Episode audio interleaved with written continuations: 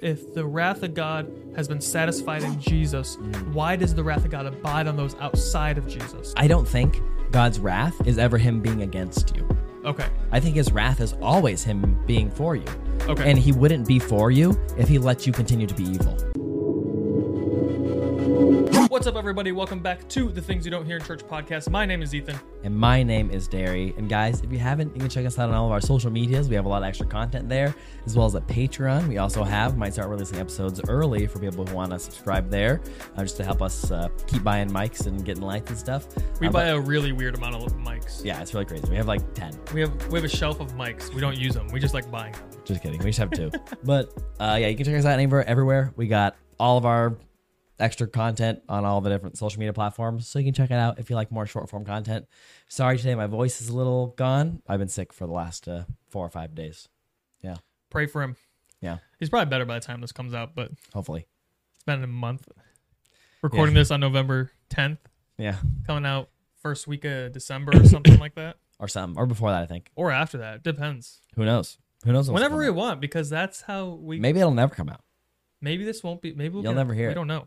Maybe the world will end before that. Maybe Wow. we That'd be don't. wild. We're not promised tomorrow. Yeah. Or so that's why this we have to podcast every day, so we can be grateful for it. there we go. There we go. Yeah. Um, well, guys, today we're going to be talking about something that maybe comes off a little bit triggering for people Mhm. or confusing, maybe a little bit emotionally charged, and that is the topic of the wrath of God. Mm. Going to be talking about how we've thought about it growing up, Yeah. where we see it in the Bible, how do we understand God's love if he's wrath, if Mm. not he's not wrath, if he has wrath, Mhm. um, and then talking about other ways that we can think about the wrath of God at this point in our lives. Yeah, absolutely. I think especially today, it can be really easy for a lot of people to just kind of ignore the wrath of God and maybe have a negative attitude towards it even. And they would never you would never say a statement like, "Oh, I don't believe in the wrath of God," or "I don't like this thing or that thing." But in our hearts, we kind of think like, "I don't like it." Like Yeah. that's not how I would have done it. Like I wouldn't be wrathful necessarily, right? Mm-hmm. and we can just have kind of a shyness towards it and it just comes from a, a not understanding what it is, right and even a lot of people will downplay the wrath of god and saying like oh like god doesn't really have wrath like he isn't angry about like this thing or that thing and like discount the emotions that god has towards the things that happen that are very real right mm-hmm. and that you mm-hmm. you couldn't understand who God is, especially the, the lens of the Old Testament, if you don't understand the wrath of God. You know uh-huh. what I mean? Like, there's a Yeah. few things you can't understand. Like, if you don't understand God being called like the Lord of angel armies, right? Or a warrior, Right. Or like Right. wrathful. Like, these are just Old Testament like themes that are very, very prevalent, Mm-hmm. especially in the prophets and stuff. So we really have to understand what the wrath of God is to effectively read the Bible, understand it, um, but just understand God's character. Like, it's a big part of God's character Right. right? So it's something we need to talk about and understand, and that's what we're doing today. Yeah. It looks like the word wrath. Now, this isn't probably always in the guise of God's wrath, um, but the word wrath is used 187 times in the Bible. Yeah. So, Wait, 187. yeah. Interesting. Um. Yep. Is all that Bible. that per translation or This is the NASB that I have. Okay. Um. I have 181 on Ga- Bible Gateway right now. Okay. So yeah, maybe it's just What was yeah, yours? 187. Okay. Might just be like. Let me few. try a different translation. Yeah. 181. Uh oh. Do we find a contradiction in the Bible? no. Is my faith falling apart because of it? Mine already has. It gives you a, a weirder number. If you use the Passion translation, you might get wrath zero Dude, times. Let's find it. What's the Passion translation called on here? TPT. What, do they have it? I don't know. Probably it's Bible Gate. I mean, oh no, I think they removed it. Can you just search for Bible Gateway? Like, I oh, think you they. can't. I think they removed. Because the because the Passion translation isn't completely finished yet either. Oh. Uh, I don't see it on here. Let's see how many there are in the Orthodox Jewish Bible. Isn't that just the Old Testament? 216. I, I typed in Google how many times is wrath in the Passion translation, and it gave me a translation from English to Spanish uh, that says how many times is wrath in the Passion. That's awesome. Thanks, school. Yeah, we're not worried about technology taking over anytime soon. No, we're not. It can't. Uh, that's so funny. Okay. Anyways, it's used about 180 times um, that we can see, and so we really want to talk about like one Derry. Have you ever heard a sermon on the wrath of God growing up? Oh yeah, You did. tons of times. I did not. But I mean, I was from a normal church. we did verse by verse. He's like, I went through the. I went. That's basically Calvary Chapel. Yeah. Reality is like Calvary, Cha- Calvary, Calvary Chapel. I feel like without the dispensationalism. Yeah. And Well, no, we had that. Futurism. No, we had that. It doesn't seem like we do. Uh, maybe not. I'm not sure. But we did when I was growing up. Okay. It was really hot in like the Dis- 2000s. Dispensationalism 2010s. was was trending when Oh, we it was growing up. trending hardcore. Yeah, if you weren't a futurist, you weren't a cool kid. Yeah, you weren't cool at all. Everybody was a futurist and dispy, and now it's so not cool to the height of of dispensational and and futurism was Obama's presidency. absolutely, yeah, absolutely. and it kind of ended with Trump a little bit. It ended with Trump. It ended with Trump. Absolutely. I think it's like people are really hardcore with it with Trump now, but people just got on the internet more and were like, oh wait, They're like, wait, yeah. Oh, The internet, they honestly, found our podcast. the internet has done so many bad things, but it's done so many good things for the Christian faith, just in broadening people's horizons to what the heck anybody actually believes. and giving people access to church history too. Because you just have pastors that are like the classic church, right? It's one pastor, maybe a secretary, and an assistant pastor who's the youth pastor or something, and that's it. Worship Right. leader, Uh, but they're probably not. usually married to the pastor. yeah, yeah, yeah, right. And they're usually not employed. Yeah, And so it'll just be a couple people there. And your pastor maybe went to seminary for four years. Besides that, all the rest of their education is just whatever they want to read. Right. And so you're just getting a whole bunch of information from this dude. And like what you're getting is just his version of what he thinks Christianity is. And that's all you're ever learning about wow, God. wow. But now we have like a wealth of knowledge at our fingertips to where we can go to seminary online for free basically and learn from all these different people that are awesome. And you're like, oh, I can actually get to know what like Catholic people believe. They're not just demons. Right. Like Well- my pastor said. Well, you might be reading the wrong book. Yeah. I'm just kidding. I am reading the I wrong know we have Catholic friends. I'm just kidding. Hmm. I don't think you guys are demons. Yeah, and I so do want to have Tate on to talk about Mariology because True. I have a burning question for him. true, true, and true, we true. told him he would have him on, and we haven't. So we're actively lying right now. yeah. Which Me, means you me and shouldn't Chance listen were to us. talking about an Orthodox miracle that happened at the picnic tables the other day. Um, that An had to do with- Orthodox miracle happened at the picnic tables. yeah, at the picnic tables. It's crazy. uh, but it was like this dude, this dude who's a priest, and he was going blind, went blind eventually, prayed, and had uh, Mary appear to him in a dream, and he woke up and his sight was completely restored. And so he went, he went to the church that he was the father of, or whatever, and the statue of Mary that they had, or like a painting, or no, no, it wasn't a painting. It was a um, what do you call a sculpture of Okay. Mary?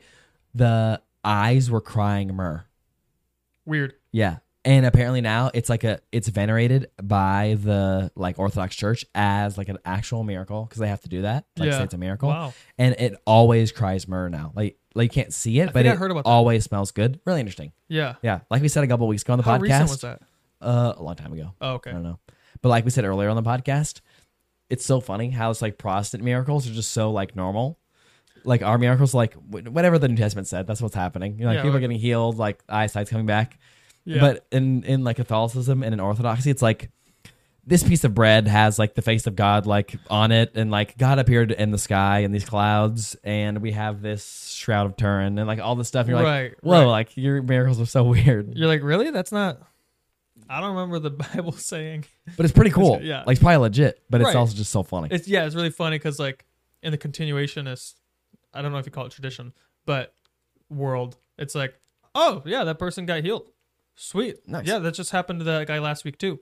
yeah. Like, oh, that's awesome. We've that's like our thirteenth healing healing this week. Mm-hmm. You know, which is really cool. I think it's which is really amazing when you think about it. Like, there's a lot of Christians out there who experience the healing power of God Hmm. and like are just normal people who are like like there's tons of stories. If you guys like I've referenced Remnant Radio before. If you check them out, they have like all these stories. Like we in our community have these stories. And it's really interesting to think of like if you actually like sit and think about how profound it is that like healings are happening and we're witnessing them and seeing them, Mm-hmm. it's crazy. Yeah, It's crazy. You're like, yeah, Christianity's true. I don't know how else to put it. yeah, it's pretty You know. wild, I don't know what else to say. pretty crazy. Okay, so with the Wrath. wrath of God, yeah. went on a little bit of a side quest. Want me to Good talk about quest. the Old Testament a little bit, Yes. and then we can go to the New Testament. Let's introduce. Yeah. What is the theology? What what what do we mean by the wrath of God? yeah, You know, like what does the Old Testament have to say about it? So let's talk about like a definition, defining, and getting Mm. a biblical understanding. Mm. we could just read some of the verses just to see what the verses say. Not that we have anything like I don't have anything picked out necessarily, but just to see what like sort of an overview is. In my opinion, if you just read the Old Testament and you're thinking about the wrath of God, Mm. the wrath of God is he- very heavily, obviously, connected with anger and hatred and Uh, It not, is? not heavily. pretty heavily.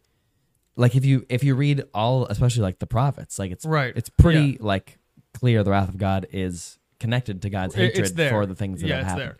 Yeah. I just feel like sometimes we don't harp on the love of God in the Old Testament enough. hmm Maybe that's not the place of this episode. But Yeah. yeah, the wrath is definitely more evident in the Old Testament than the New Testament. Yeah, I'm just talking about associations to things. If we're trying to understand Okay. what wrath is, like what is it associated with if we don't understand what the word means Okay, itself, yeah, yeah, yeah. right? And so it's often talked about um, with justice and with coming judgment, um, with God's hatred and all that kind of stuff. Disobedience. Disobedience, yeah. The main place I think I see it associated is with the coming day of the Lord. And I think the day of the Lord is the thing that God's wrath is usually combined with, especially in the prophets. Yeah. Because God's wrath is often like a coming thing that's going to happen. Mm, okay. And so I think to understand God's wrath in the Old Testament, we have to talk about the day of the Lord a little bit. yeah. Yeah. Yeah. And a lot of people, because of dispensationalism, think that the, the day of the Lord is like this coming thing. Like when I originally, It's the yeah, it's the second coming of Jesus. It's the rapture. It's Right. all that stuff. right. So that like God's wrath hasn't come yet. It is coming soon. Right? God's the wrath. theater near yeah, it's coming soon. Which isn't necessarily wrong. That God's wrath is like still coming, but it's very clear from the Old Testament that the the, the wrath of God has come as well. Mm, right? mhm. And so I think anytime God brings his judgment, we can see in the Old Testament that the wrath has come. Like the wrath of God has come, the day of the Lord has come, Mhm. like on the actions of people. Yeah. Mhm. And so we can see God's wrath displayed obviously lots of different times in the Old Testament, meaning it has come and like days of the Lord have come. There's not just like one day of the Lord that's right. coming. It's it's like the the day of the Lord is the day that God executes His justice. Yeah. Which is often called wrath. yeah. Um, which is like anger towards sin. Exactly. You know, exactly. and we see that when the northern tribe of Israel gets sent into exile, never Mm-hmm. to return, in I think five twenty something yep. uh, BC, and then that Wrath- happened. What's that? Wrath comes on the northern tribe all the time as well. Yeah, yeah, and then uh, happens to the southern tribe of Judah in Mhm. like seven hundred something when they go to the Babylonian exile. Yep. And so yeah, always is associated with like when the Lord chooses to execute justice Mm, when he's yeah. when he's when it when the sin has got to the point where he can no longer display mercy. Yeah. Yeah, there's always a period when it comes to the day of the Lord of warning and waiting for repentance, people not repenting, and then God saying, like, I've given you enough time. Like, my wrath has to be satisfied because the things you're doing are too atrocious or you haven't turned away.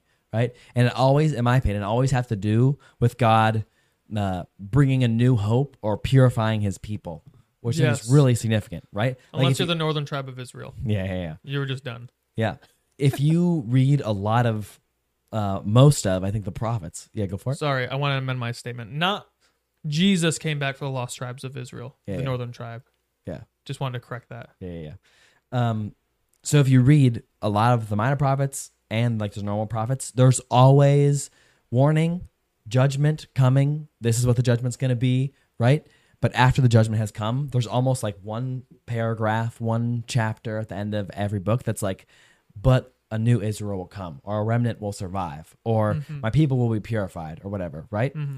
Um, and I just finished reading uh, Zephaniah, and Zephaniah is really interesting because it's written during the period of King Josiah, like the little kid, right? Okay. Yeah. And Zephaniah, and it's right after King Manasseh is like the king who's a terrible king, like has the people go into like Baal worship and human sacrifices and all that kind of stuff, right? And this kid becomes king, and they find Deuteronomy like yeah. in the yeah. temple again when they're like they rediscover it and they're like, oh my gosh, we should probably follow this, right? Because Imagine reading the Torah for the first time in like hundreds of years. yeah, You know, they they forgot about it. And they're like realize like, oh my gosh, We're doing all these things that it says not to do. Yeah. The- I just imagine like the panic and dread that would come over someone like, holy crap. Yeah. So it says that Josiah read about a, like this curse, and they attribute the curse uh, most of the time to Deuteronomy, uh, I think 26 and 27. Yeah. And so Yeah. they think that they found the book of Deuteronomy in there because like they don't think they just found like all of the scrolls. They just found a scroll and it was Right. of Deuteronomy. Who knows? That's true, but that's just like what I've read. And so like they found it and they're like, oh my gosh, we need to repent. So they repent, but Zechariah still is prophesying this like day of the Lord that's coming for them because of the evil that they've done. Right. Mm-hmm. So like the mm-hmm. Lord, sometimes the Lord relents. You know what I mean? Sometimes he doesn't. But Zechariah prophesies about the people like of that day, and he's like, there are many of you like like who are righteous, but like many of you, like most of you, aren't and are worshiping these other mm-hmm. idols, right? Worshiping Asherah, worshiping Baal, like all this kind of stuff. Mm-hmm. Like, and it says that God needs to purify you. Like, he's like turn away from these things so that like the wrath like w- not want to abide on you, but that like you will be like saved with Christ. But like that doesn't mean that the wrath is still not coming for like the evil that's happened in your nation. And God judges like groups, not necessarily just individuals, right? Mm. And so these people are yeah, sometimes. Yeah. So these people are still going to be a part of God's like wrath. Right. At least that's what Zechariah is saying. But he he says at one point in Zechariah, I can't remember where it is. Um, let me see if I wrote it down in my notes. At the end, basically the last like paragraph of so I said Zechariah, I meant Zephaniah.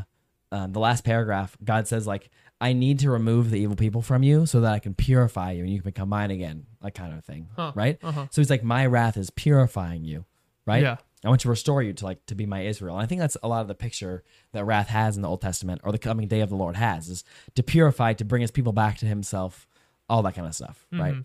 Yeah. And that's a whole that could open up a whole nother conversation of like, is everyone being purified? Are the Hmm. people who are the evildoers, if they don't repent, do they get purified? Do they Yeah. you know that that's a big conversation in itself. Mm-hmm. But yeah, and and then that idea of wrath of God is continued on into the New Testament as well, which is Mm. which is really the crux of my questions, mm. or has been the crux of my questions in, in my studies on this topic, because Jesus says in John three thirty six, like whoever believes in the Son has eternal life. Who does mm. not ob- whoever does not obey the Son shall not see life, but the wrath of God remains on him. Yeah. So that would be like okay, you'd be like, oh, yeah, cool, yeah. If you're outside of Christ, the wrath of God abides. Mm-hmm. Which is like, wait, I thought God loves sinners. Why would He have His wrath on them? That's one question that comes up. Second question is going back to the prophets in Isaiah 53 in verse 6 it says we all like sheep have gone astray we have turned away everyone to his own way and the lord has laid on him the iniquity of us all Right. talking about Jesus. So there's this idea that Jesus came to take away this the sins of the world, Mhm. also in the New Testament, and therefore, if if wrath has to do with punishing sin, and all the sins of the world have been taken care of in Jesus, why does wrath abide? Mhm. You know what I mean? And we don't have to answer that now if we have other things We'll that talk we about want it at the end for sure. yeah, yeah, we'll, we'll get there. So that's one of the questions.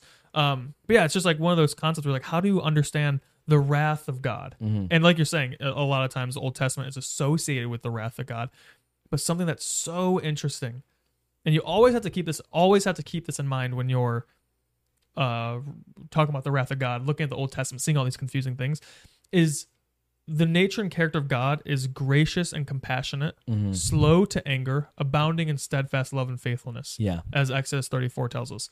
And so what we see is that slow to anger is like it's like good, good, slow to anger, good, good. Like good attribute, good attribute, slow to anger, and then following two more attributes. So the the author is like making this is Tim Mackie's um I think it's Tim Mackie's take. Someone else someone's taken my research, not my own original thoughts. Um but they say that you can see the picture of God's anger is that he's slow to anger and that his anger is actually surrounded by his goodness. Mhm. So whenever you're seeing the wrath of God, you have to keep that in mind. Yeah. You know, like, okay, it seems like God's mad. It's pretty clear actually that he's mad. He's actually punishing these people. Mhm. You know, okay, so but how do I understand this in in the lens of God is slow to anger Mm. and his good his anger is a result of his loving goodness. Yeah. Does that make sense? Yeah. Absolutely. So how would how would we understand some of these old Old Testament verses where it talks about like um like he's gonna pour out his wrath on on these people and stuff like that. Yeah, I just don't think people, uh, for sure, if you on your first reading, you're like, wow, like if you just take the amount of times that wrath is mentioned in the Old Testament versus how much is mentioned in the New Testament, like it's there's a big difference. If you go to Bible Gateway, I'm pretty sure in the NIV, um, the Old Testament mentions it 181 times, and the New Testament it mentions 29 times, Oh, interesting. right? And of course, there's much less, uh, just real estate in general in the New Testament than there is in the Old Testament. Mm-hmm. Right, right. It talks about it a lot, and the problem is we just don't know how to read the Bible. You the what I problem is we don't know how to read the Bible. yeah, Yeah. of course, the type of writing is different in the Old Testament to the New Testament. That's one part, right? Um, you're also you see like God speaking to just a nation, right? Like just like one people group, and it's often about their conduct and like how to how to live like holy lives before the Lord. And um, when we read it, we just read, oh, they did a bad thing, and then this whole this whole letter, or not the whole letter, sorry, this whole like prophecy, this book is all just about how this prophet's like, you guys suck a lot, yeah. and you just don't stop sucking, and now God has to kill you, or he has to send this nation to destroy you, and it's like over and over and over. It's just like, You're like reading Isaiah, you're oh like, Guys, oh, come on. Read Jeremiah, like, I feel like I just read this. Read Ezekiel, like, oh my gosh, what is happening? yeah. These guys use And there's, cheating. there's so much nuance in all of them too like when you study them but if you just read it like on a first reading and you're not paying super close attention you don't know the historical context all that kind of stuff it can seem like man this is just the same story over and over of like freaking people doing a bad job and then Which you'd probably be right. The Old Testament is kind of written in a way that kind of makes you feel like, will humanity ever get it right? yeah You know? absolutely and so obviously the purpose of what's being written is very different from what's being written in the New Testament. The audience is different. The style of writing is different because they're thousands of years apart. You know what I mean? The stories are. Um, so like the, it's the, the the purpose is very different, but you see the same attributes of God displayed in the exact same ways, in my opinion, in the Old and in the New Testament. Hmm, right? You okay. always see God's goodness like sandwiched in on both sides. Like like I am good. I have to like bring my wrath against the evil that's happening here. I'll give you so much time, the patience of the Lord. Right? Mm-hmm. So you have His goodness, and you have His slow to anger, and then you have at the end of like after the wrath comes, after He is angry and He does like punish people, you have hope and restoration. You have His goodness sandwiched there again. So it's the Yeah, same image yeah. that John gives of goodness, slow to anger, and then um and then goodness again. Yeah. Yeah. That's good. I think it's the same, same image in both places, and it just is the case. And this can be frustrating to some people that because we love fairness, right? That if you read a lot of the Old Testament, Old Testament stories, that God isn't always operating by the same rules when it comes to His wrath, right? Like He always is good and He always is slow to anger, but not all the time does He relent. You know what I mean? Sometimes people like punishment needs to come Yeah. So sometimes like a kingdom repents and God's like, okay, I'll Yeah. give you a couple more years. You see it with Nineveh. yeah. And then right? the other kingdom, like, like, we repent. And God's like, look, I appreciate your repentance. Mm-hmm. The, the sin is too much. Yeah, you need to be purged. Yeah. Yeah, and you can see it like in Sodom and Gomorrah when like he's like, uh, if, if there's ten people, like will you spare them? And he's like, yeah, and he doesn't keep going, but he's like, he can't even find ten Right. righteous people. Right. Right? It's kind of like if you have like a, a little if you if you go to the doctor and there's a little bit of cancer in you Mm-hmm. and the, the doctor's like hey we got to take this cancer out and you're like oh but what if i stop eating and i change my diet and i do all these things will the cancer go away and the Yeah. doctor's kind of like yeah if you do the, do those things we don't have to do surgery and you'll Mm. be healed and so people do that but Mm-hmm. sometimes the cancer's gotten to such a point where it's like we have to go into radiation we have to take you into surgery and take Mm. this thing out and, and because the cancer has been too it's too prevalent it's too much and so that's Yeah. kind of how the sin is to the land where and to the people where god's like look if you repented like 100 years ago 50 years ago i, I probably could have done something but now Mm. it's gotten to the point where i gotta bring it i gotta shut it down Yeah, in Zephaniah, I think this illustration worked really well, but I think it works with the other ones as well too. You always have some kind of proclamation, or if for Bible students out there, like an oracle of warning or an oracle of judgment that's coming in the Old Testament when it comes to God's wrath, right?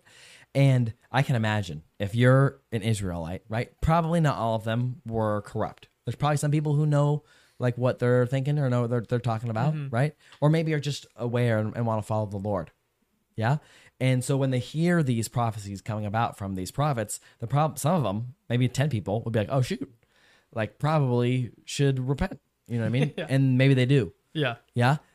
And the thing is, like, if you think about the fire imagery that's all over the place in the Old Testament and the New Testament of being refined, um, and especially like the, the purification that it talks about in Zephaniah, there's like the gold when you purify it has to go through the fire too, mm-hmm. right? It's not just the evil or the impurities that have to go through the fire. Like the gold is also in the fire, getting hot. You know what I mean? But the gold doesn't get destroyed by the fire. That's so The evil gets destroyed by the fire. That's so good. Right? And so a lot of times the judgment still comes on Israel. And Yeah. the evil people that are in it are destroyed. And who knows, maybe some of the like good people are also destroyed, but like eternally, like their hope is saved. Right, like they right. believe in Yahweh, right? Yeah. And so of course like their image of that would look different than what we think of. But like the remnant of God, the gold, like is purified in the fire of that judgment. The judgment always has a purpose, right? It's Yeah. never just for no reason. Right. And that's what people miss sometimes, the purpose of God's judgment, right? Yeah, and I think that the purpose we can think about, Mm-hmm. Yeah. we can misconstrue what the purpose is a lot of the times. And when we hear about the day of the Lord, when we think about God's judgment, when we think about his wrath, we often think about like an eternal damnation or eternal wrath or something that's far off coming in the future, which we kind of talked about. But I think God judges now and he has wrath now Mm-hmm. and he he wants to refine us and wants to change us and wants us to change our actions now in this Yeah. world, right? That's what Yeah. most of I think God's wrath is talking about like now. Like for the children of Israel, there are people that lived and there are people that died and there are people that God brought his wrath upon so that they would change and Mm-hmm. they would be purified. Yeah, and even in Hebrews, you know, it says that God disciplines those he loves. Mm-hmm. And it's for our good that we are disciplined. And it says, like, look, if our earthly fathers disciplined us and we learned respect, how much more our eternal father? Mm-hmm. You know, and so sometimes things happen and God takes us through seasons of refining and it doesn't feel good. And you're like, God, are you mad at me? What am I doing? Mm-hmm. And he's like, No, I'm not mad at you. Maybe you have some behavior that needs to be corrected, but this is, I'm actually correcting this because I love you. Yeah. It's actually the God. It's actually the grace of God and the mercy of God that we go through really hard, challenging, pressing seasons Mm-hmm. because that is where yeah we become refined. We Mm-hmm. we look more like Jesus. We like how would Jesus be able to tell you? You can't be my disciple unless you die to yourself and never give you an opportunity to die to yourself. Yeah. I think it is important, like I said, to remember that God does not always operate under the same set of rules when it comes to his wrath, and that can seem challenging for some people, right? But like what you, like you said with the discipline, I think discipline is part of God's wrath for sure. Mm-hmm. But there is an aspect where it is separate to some extent, right? Because not all discipline that comes from God is because of our sin. A lot of discipline is just so that we can continue to grow, right? Yeah, and, And- not all discipline in the real world is bad either. You can be disciplined because you disobeyed, Right. or you can discipline yourself Mm-hmm. and and do well. Yeah. To be consistent, though, discipline helps us continue to stay with the Lord and not act in ways that are apart from Him anymore. Right. So, in a way, it is to get us to sin less, but maybe isn't a direct response to our sin sometimes. Does that make good. sense? That's good. So, it is always operating in a way that gets us to sin less or to look more like God, right? To live a life that is more conducive to the kingdom of God, but maybe isn't in direct response to sin that we've done, like for the children of Israel, right? So discipline, in my opinion, can be um, coming or caused um, by wrath on sin or on disobedience, right? But it also can just come about, like you said, like for discipline, so that we can. Do, do you think that God has wrath for his for Christians now, for children's now? Like, can we cause? Can we move God to wrath, being His servants, being Christians? Yeah, absolutely. I mean, was Israel saved like we're saved? Um, I would make the argument not all of them, because Okay, yeah. Paul says that. you Me know? too. Yeah. Yeah, I don't think not all people who think are Christians are saved either. Right. You know what I mean? Mm-hmm. I heard the stat from someone recently, and I thought it was ridiculous and not true, but maybe it is. but they said, and this is such a side topic, they said that 50% of Christians that go to church today aren't saved. And I was like, how can you make that assumption? How do you know that? like, how do you, like, well, you took a poll of all Are you Christians? saved? I said Christians. Are you saved? Yeah. And fifty percent of them said no. No. you know what I mean? Like that's ridiculous. But Yeah. but yeah, for sure there's some people who go to church who claim to be Christian who aren't. Mm-hmm. Sure. Just like there was Israelites who aren't. So I, I think my answer to that is like how were the Jews like the Israelites saved? Right? They're Yeah. saved through faith. Yeah. Just like we are. Well, what's Yeah. interesting is I just I always think about how there's so many Bible verses about how God will not be angry with us anymore. Mm.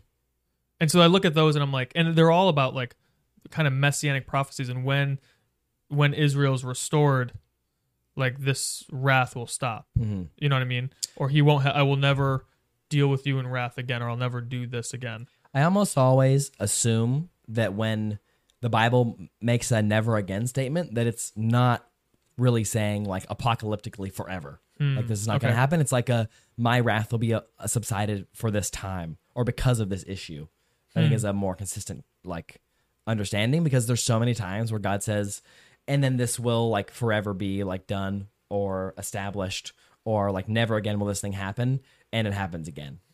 Okay. You know what I mean? It happens again, not to those people or for that instance, Right. but to God's people again later on, right? Yeah. Yeah. Yeah, it's really interesting because I would think just if like when I think about the wrath of God, I would think I don't know if I would say Christians can move God to wrath as if God will be wrathful towards Christians. I think like emotionally mad. I don't think God's emotionally mad at Christians Hmm. Oh, really? when they do things that are like sinful.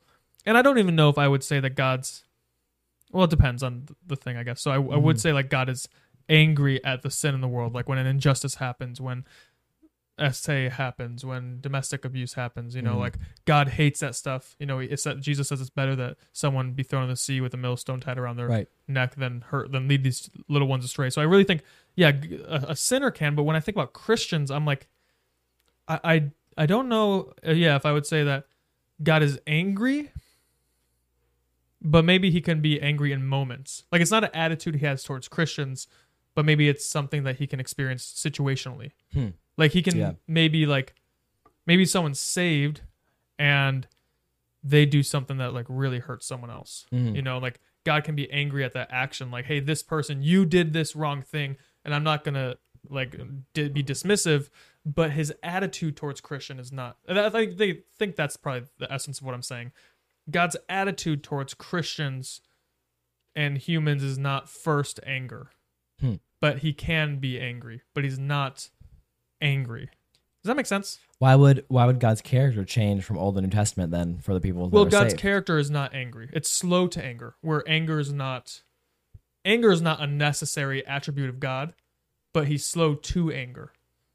Like the Bible doesn't say he's not like I'm gracious, compassionate, angry, Mhm. full of mercy and faith, or full Right, of right, kindness. right, He says I'm slow to anger. So it's like he has the capacity to feel angry, but he's not angry himself. Just like you have like fathers who have the capacity to be angry at their kids when they disobey and do things wrong, Mhm. but their attitude's not necessarily anger. Sure. Does that make sense? Yeah, I think that uh, this is a lot I have to remember all at the same time to respond to what you're saying.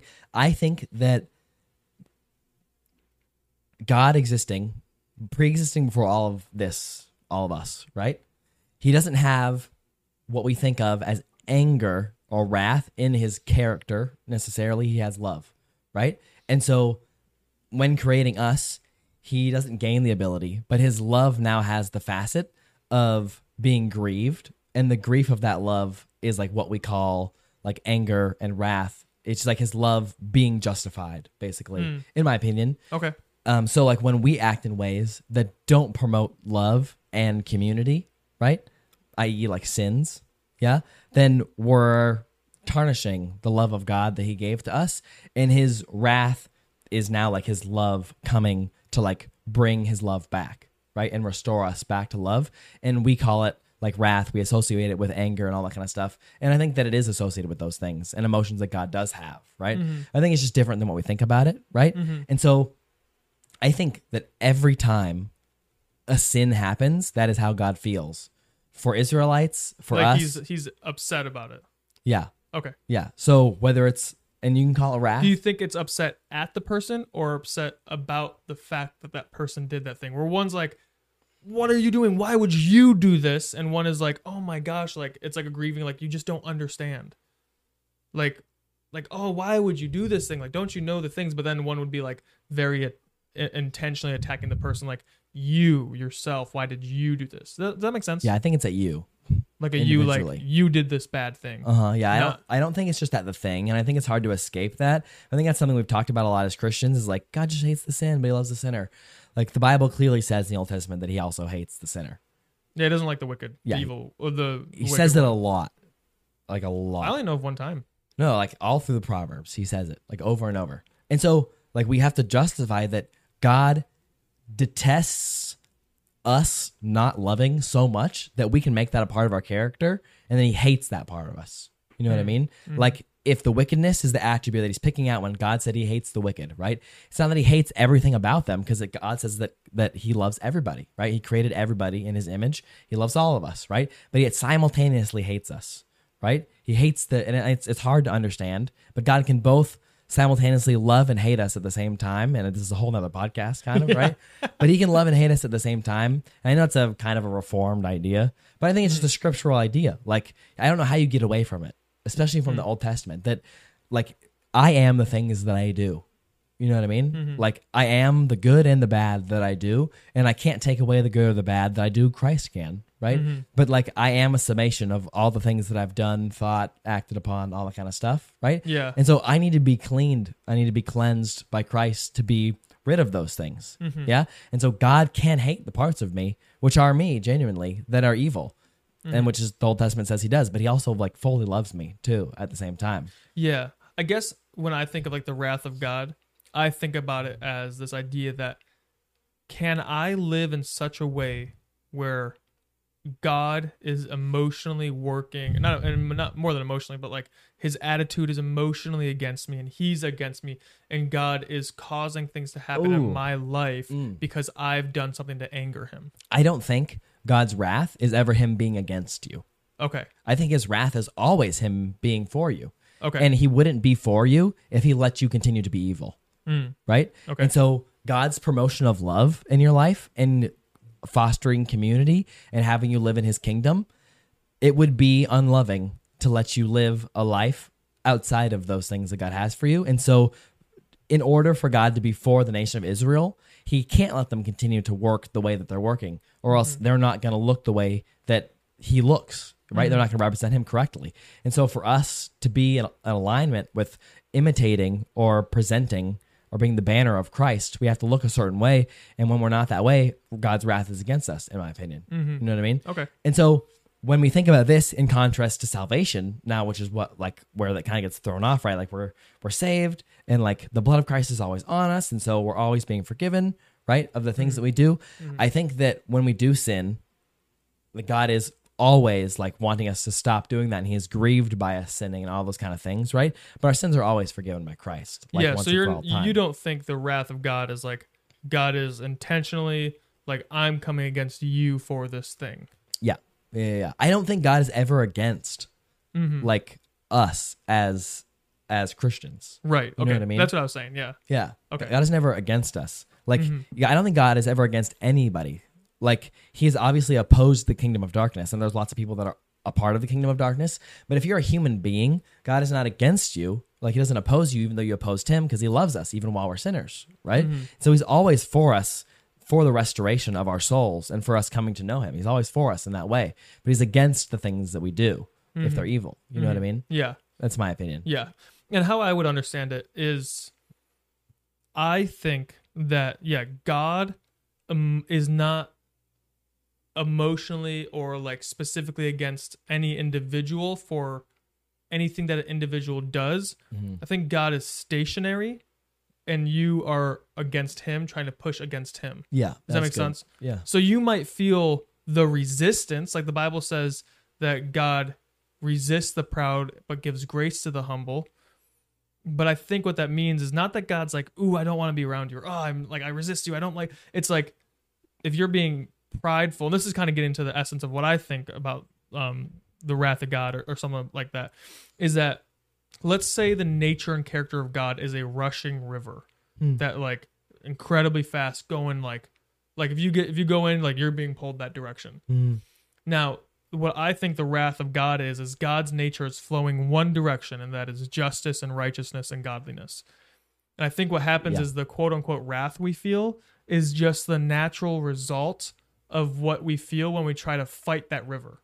If you're in a very strong river and you try to walk upstream against it, you're pro- it's probably going to sweep your legs and take you out and you're going to submit to it, Right. right? Or it's going to overcome you. Or if it's if you're able to stand against it, you're going to feel a lot of it coming against you. And some people are like, "Well, why is God against me? Why is this happening?" I'm like, "Well, no, no, no. maybe your lifestyle is one in which you're resisting the ways of God. Mm-hmm. So you're feeling the natural character of God, but rather than you experience it as this pleasant, enjoyable ride down a river like the rest of us, Mm-hmm. you're experiencing this stubborn, never ending, like power of the river that's coming against you, quote unquote, Yeah. because you're not submitting to it.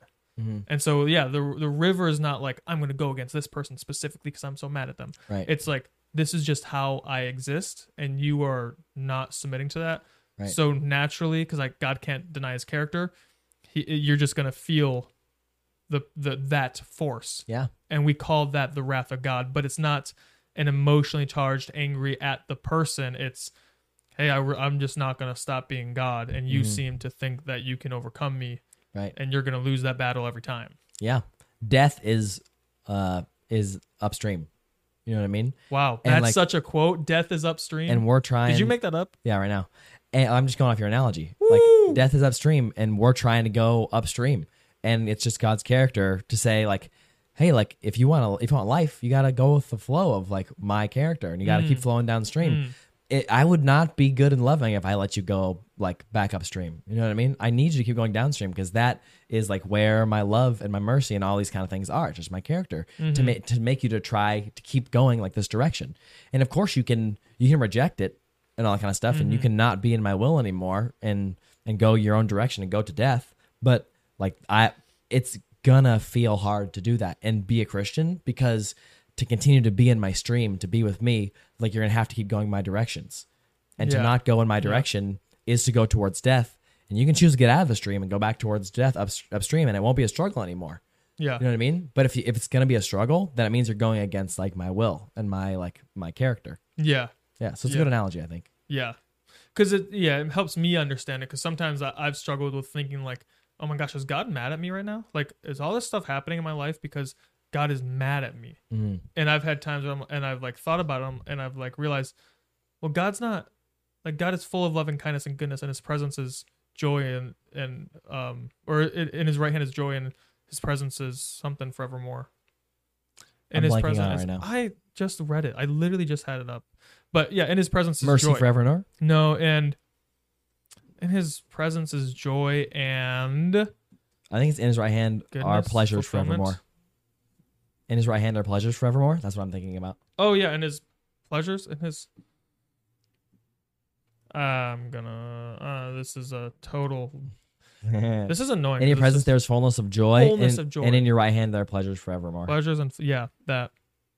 So, it's like there's been times in my life where I'm like, is God mad at me? And I'm like examining my life, and I'm like, well, I'm pursuing His presence.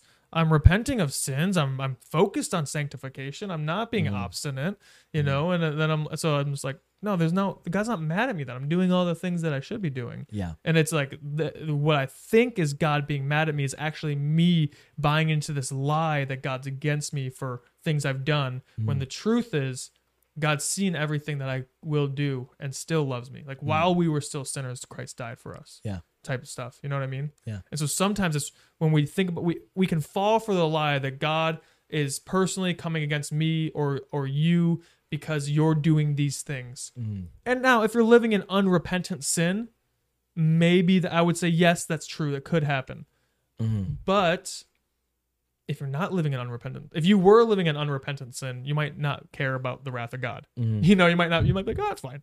Yeah. But if your attitude is like really concerned, it's like, well, then it's probably not you. Right. And I, honestly, we think about God being against us and God hating us in such human terms, right?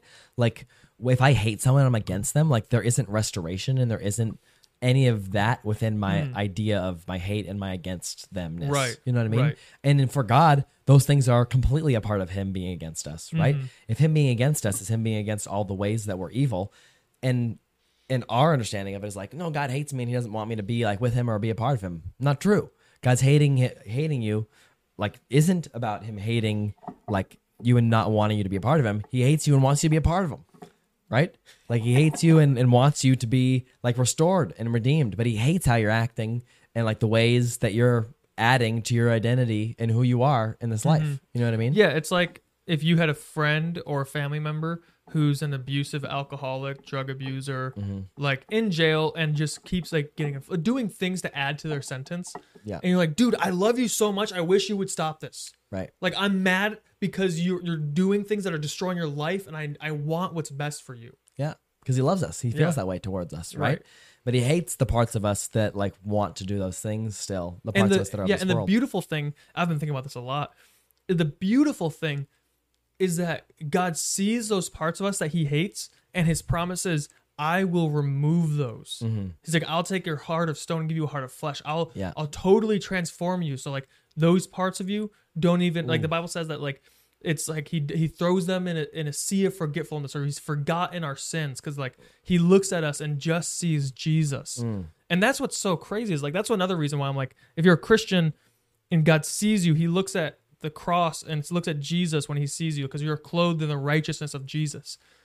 And he knows all the junk that you're doing, but he's choosing to overlook it because he's redeeming you because you have a new heart. Like mm. you will change.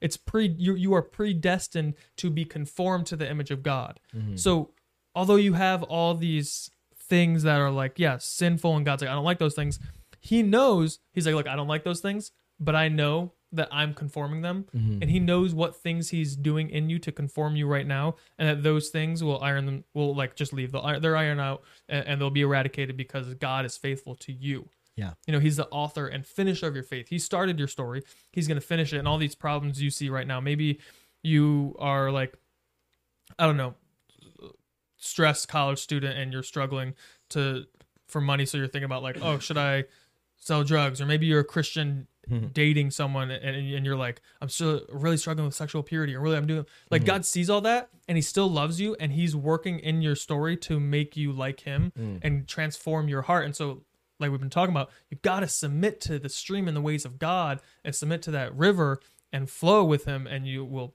it might work out Yeah. or will work out. I want to amend something I not amend, but I want to talk about something I talked about earlier that I want to clarify a little bit.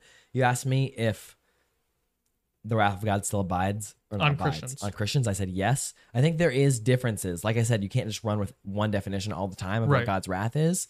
We talked about uh, Sometimes Discipline. it's, sometimes it's discipline, sometimes it's punishment. And I don't think it's always the same, even if it's just discipline or, or punishment, right? Because I think punishment can come for those that are that are still Christian, like for doing evil things, but it's it's covered by the blood of Christ still, obviously. Mm-hmm. Okay. So like when John's talking about, I think it's in a different context. When John talks about the wrath of God still abides on them, he's talking about Christians versus non-Christians. right? Yeah, So people yeah. who are following Christ versus who aren't. Like then that wrath obviously still abides. So just different contexts there that I wanted to smooth out, just so Yeah. didn't. Which is interesting because the, the Bible does say that Jesus took on the sins of the world, but yet, Yeah. so you would think, okay, the punishment's done. Yeah. So if God, if, if the wrath of God has been satisfied in Jesus, Mm-hmm. why does the wrath of God abide on those outside of Jesus? Yeah. I always I got this from Michael Heiser. I think this is beautiful.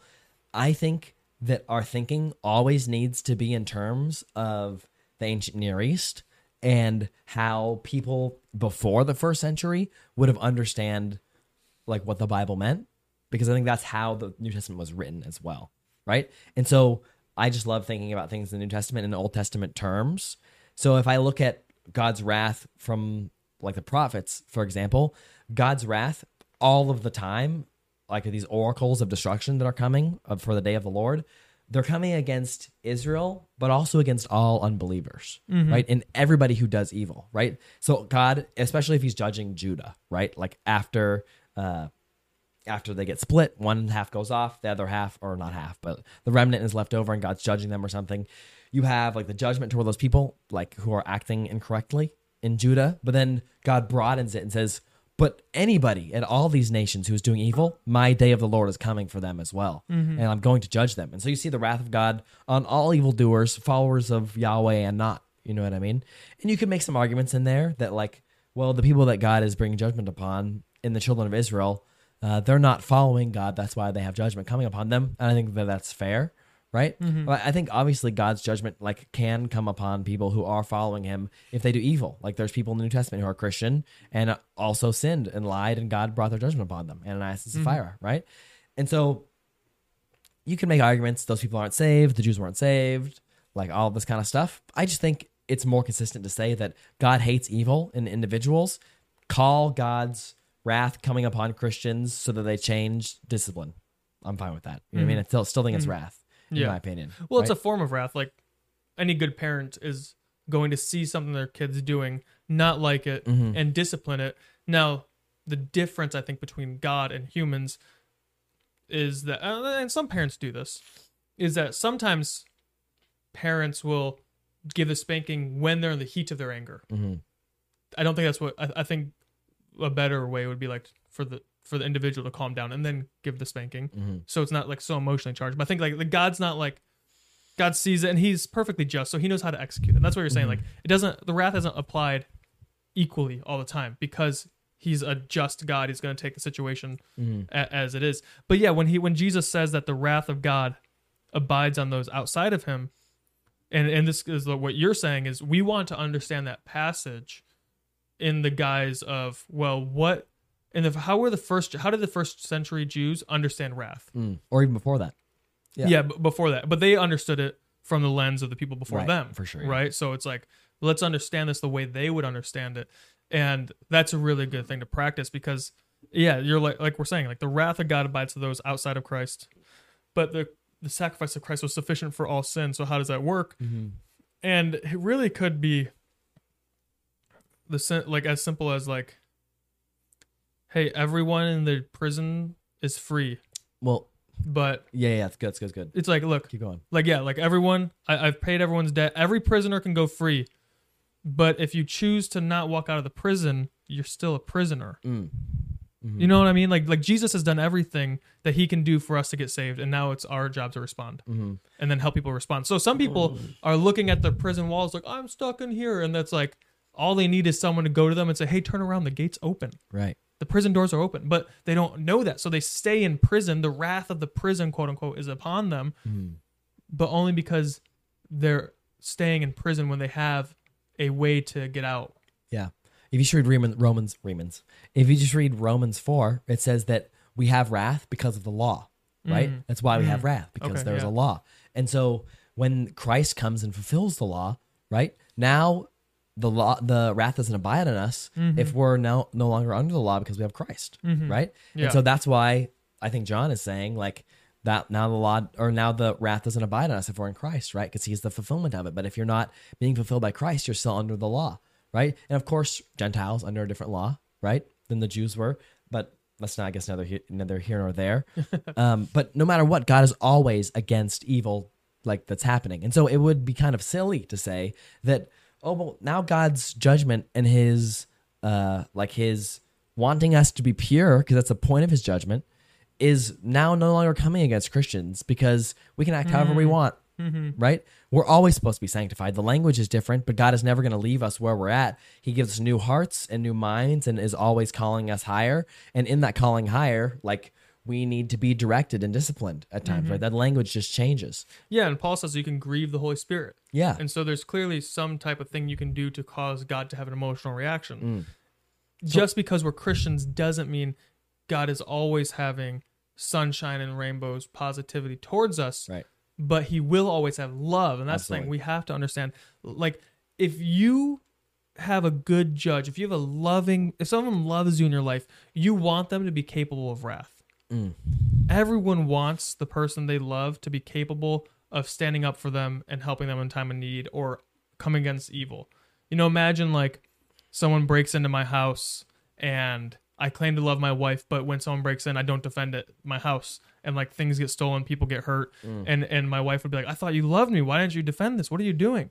I'm like, "Well, I just I, I want I didn't want to hurt him. I love him." It's like no, like if someone breaks in my house, it's like yeah, I love my wife. I love that guy. I, do, I want I want the best case scenario, so I'm going to do what I can to use anything in my power to stop this situation the safest way. But love isn't passive. Mm-hmm. Love is capable of anger. Absolutely. Absolutely. Wow, that was great. Nice podcast. Well, guys, thank you so much for listening in on our conversation on the wrath of God. If you got questions about it, you can let us know too. We can do a second episode clarifying some things. hmm Yeah, hope this helped you guys understand it. I know it can be a hard topic at times, but send this to someone who you think could benefit from it. Yeah. Comment your favorite part. yeah, don't be confused about God hating us too. Like God doesn't hate us. You confused everybody. Yeah, yeah, yeah. But He does. God like- doesn't hate us, but we don't know about other people. the Bible's clear that God like detests, hates, is apart from sinners, right? Mm-hmm. And like he hates those actions, and he also loves everybody at the same time. And it's because he loves everybody and hates the things that they do and the things that are part of them that he would come to this earth and die for us that we could be saved, right? It's the beauty of the gospel that he that while we were enemies of him, while he hated us, like he decided to love us and die for us, his enemies, Mm-hmm. right? It's the whole whole purpose of like loving your enemies, yeah, Mm-hmm. is the gospel. So don't get it twisted because I'm from 2001 and uh hope you enjoyed the podcast come back next time